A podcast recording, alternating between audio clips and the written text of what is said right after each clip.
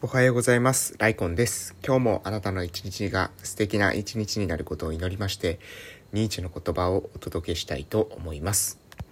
えー、おはようございます。えー、本日2021年の7月5日月曜日でございます。えー、私はですね、鹿児島県の奄美大島某村でです、地域おこし協力隊をしております。はい、えー、ということでですね、一件だけね、えー、ちょっと告知というか、えー、まあ、勝手に宣伝というかね、えー、をさせていただきたいと思います。えっとね、えー、今ですね、私の村でクラウドフィンディング 噛みましたけれども、えクラウドファンディングが、え、立ち上がってます。で、そのクラウドファンディングの内容というのが、え、奄美大島で1日1組限定の泊まれるコーヒーホテルをオープンしたいという、えー、キャンプファイヤーさんの方からですね、えー、出ております。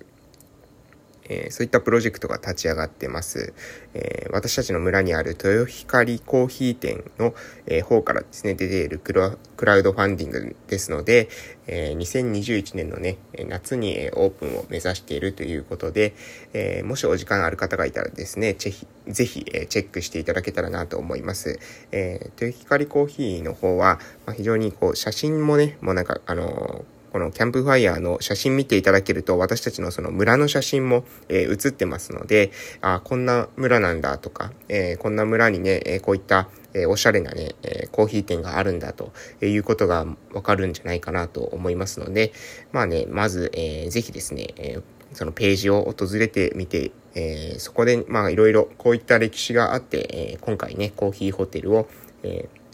作ろうと思ったってことまで書いてますので、え、見ていただけるといいかなと、そういうふうに、え思っております。はい。で、あとは、昨日はですね、え、昨日は、あの、あれですね、昨日は、ケーキ作りっていうのにチャレンジしました。でね、あの、昨日作ったケーキなんですけど、なんかね、若干温かいまま食べたので、なんか、なんていうのかな、ケーキなんだけど、なんか、ご飯っていうのかな？なんか、卵の量が多かったのかわからないですけど、あの、卵焼きじゃないけどね、なんか、うん、あの、卵の味強めの卵ケーキみたいな感じになりました。チーズケーキをね、作ったはずなんですけど、えー、卵ケーキみたいな味がしたので、えー、卵の量を調整したり、もしかしたらね、えー、あの後冷やしてるので、冷やしてるとまた味変わってくるのかもしれませんけど、そこら辺ちょっと実験が必要かなというふうに思ってます。ということでね、まあいろいろやってます。え、っと、まあケーキ作ったりね、えー、畑作ったりね、野菜作ったり、えー、まあいろいろしてますけれども、え、試行錯誤しながらですね、え、進めていけたらなと思います。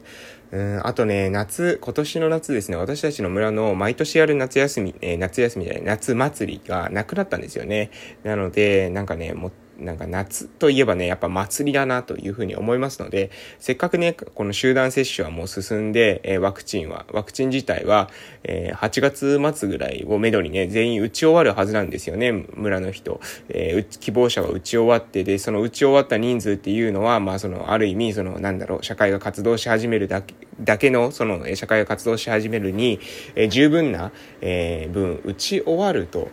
いうふうに思ってるんですというか、まあそういった目処がついてるんですね。もう多分半分打ったんじゃないかな、えー、と思いますので、まあね、そういった、なんですか、祭りに関してもね、ちょっと仕掛けていけたらなとかっていうふうに、えー、ふわっと、えー、思っておるところです。うん、その他もね、まあ YouTube の事業とか、えーに関してもね、えコツコツと続けて、えー、進めていこうかなと思います。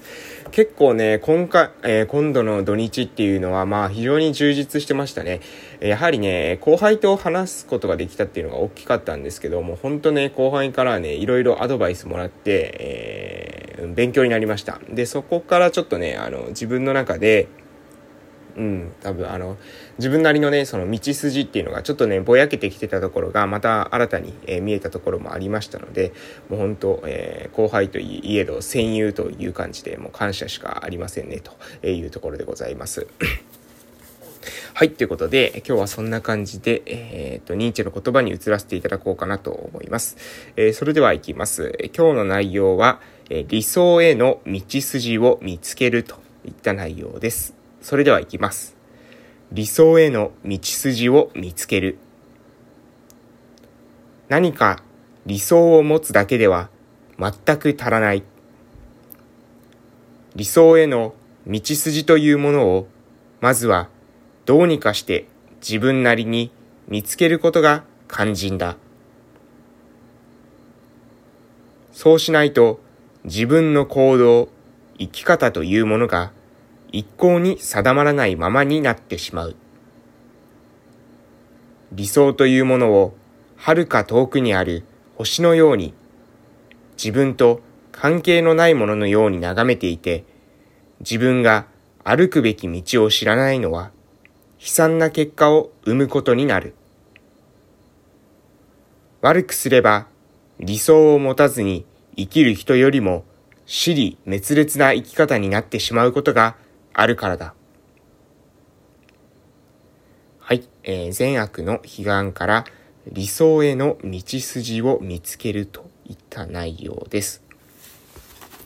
うん、これはですね、まあ、何ですか、人生の目的、目標というものを見つけたら、えー、そこからですね、逆算して、えー、今の自分が、えー、何をすべきかっていうことの、え道筋を見つける。これは完全にその通りに行くとは限らないんですけれども、でもある程度ですね、こういうふうに、えー、やっていこう。この1年間はこういったところを目指そう。そのための、えー、この半年間でここまで行こう。3ヶ月でここまで、1ヶ月でここまで、えー、1週間。そして今日の目標は大体ここをしようということの目処がついてくることなんじゃないかなと、えー、そういうふうに思いました。もう本当にね、あの、今、この言った内容の中で、えー、押さえていただきたいというか、えー、うん、重要なポイントというのは、えー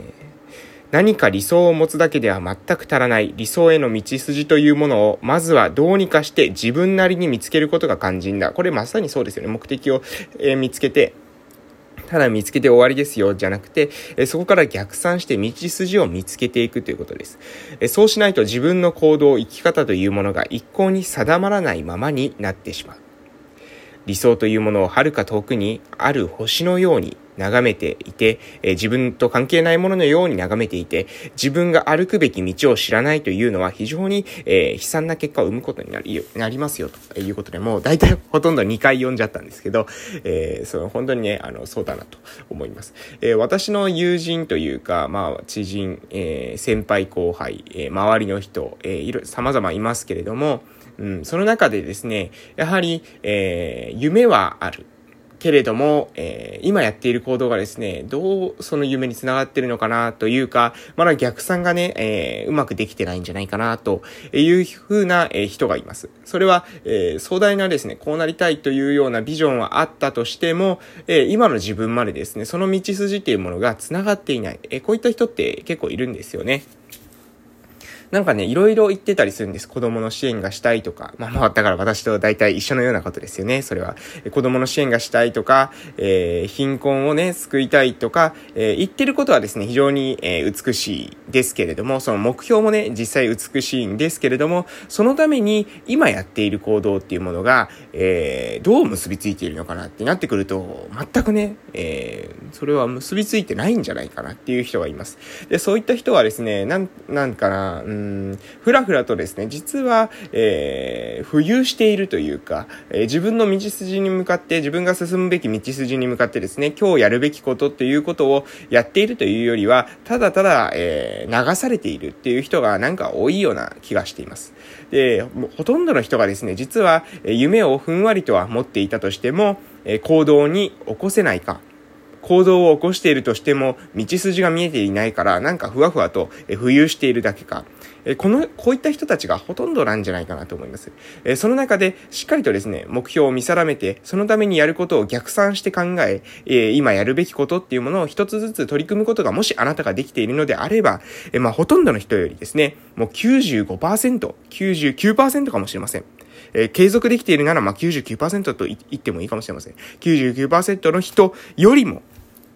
あなたは、えー、目標をですね、達成する可能性が高いというふうに、えー、思います。なので大事なことっていうのは、目標、えー、を見つけること、目的を見つけること、これ大事です。でも、見つけてるだけじゃ何もできないんですよ。見つけてるだけでは、世界平和とか言ってってね、えー、世界が平和になるんだったら、もうとっくに世界は平和になってます。えー、そうじゃないわけですね。そうじゃなくて、そのために、今の自分ができること、子供の支援もそうです。子供の支援がしたい、したい、したい、したいって言ってでもね、できるわけはないんです。えー、それができるならもうされてます。それができないのは何かですね、構造上のエラーがあるからだと思います。で、その構造上のエラーをどう解決していくのか、そこにアイデアを出して、自分なりに仮説を持って、で、そこを一つずつですね、クリアしていく。これが重要なことじゃないかなと私は思っていますし、えー、そういうふうに私はね、自分の身をもってね、えー、や、えー、行動して証明していけたらなと思います。だから、まあ、野菜を作ったり、えケーキを作ったりですね、えうん。そういったことで祭りをこう企画しようと考えたり、えー、様々なことをしてますけれども、まあ、すべてですね、私は、え、そういった、え、多様性と問題解決の未来。うん。で、それはすなわち、え、子供の支援をするということが多様性と問題解決のその未来というか、え、自分の価値観、え、これを達成していく上で、え、重要だというふうに、え、確信してます。なので、え、そこに向けてですね、え、その具体目標の子供の支援、うん。ここに向けて、えー、自分のエネルギーというのを今後もですね、注いでいこうかなというふうに、えー、思ってます。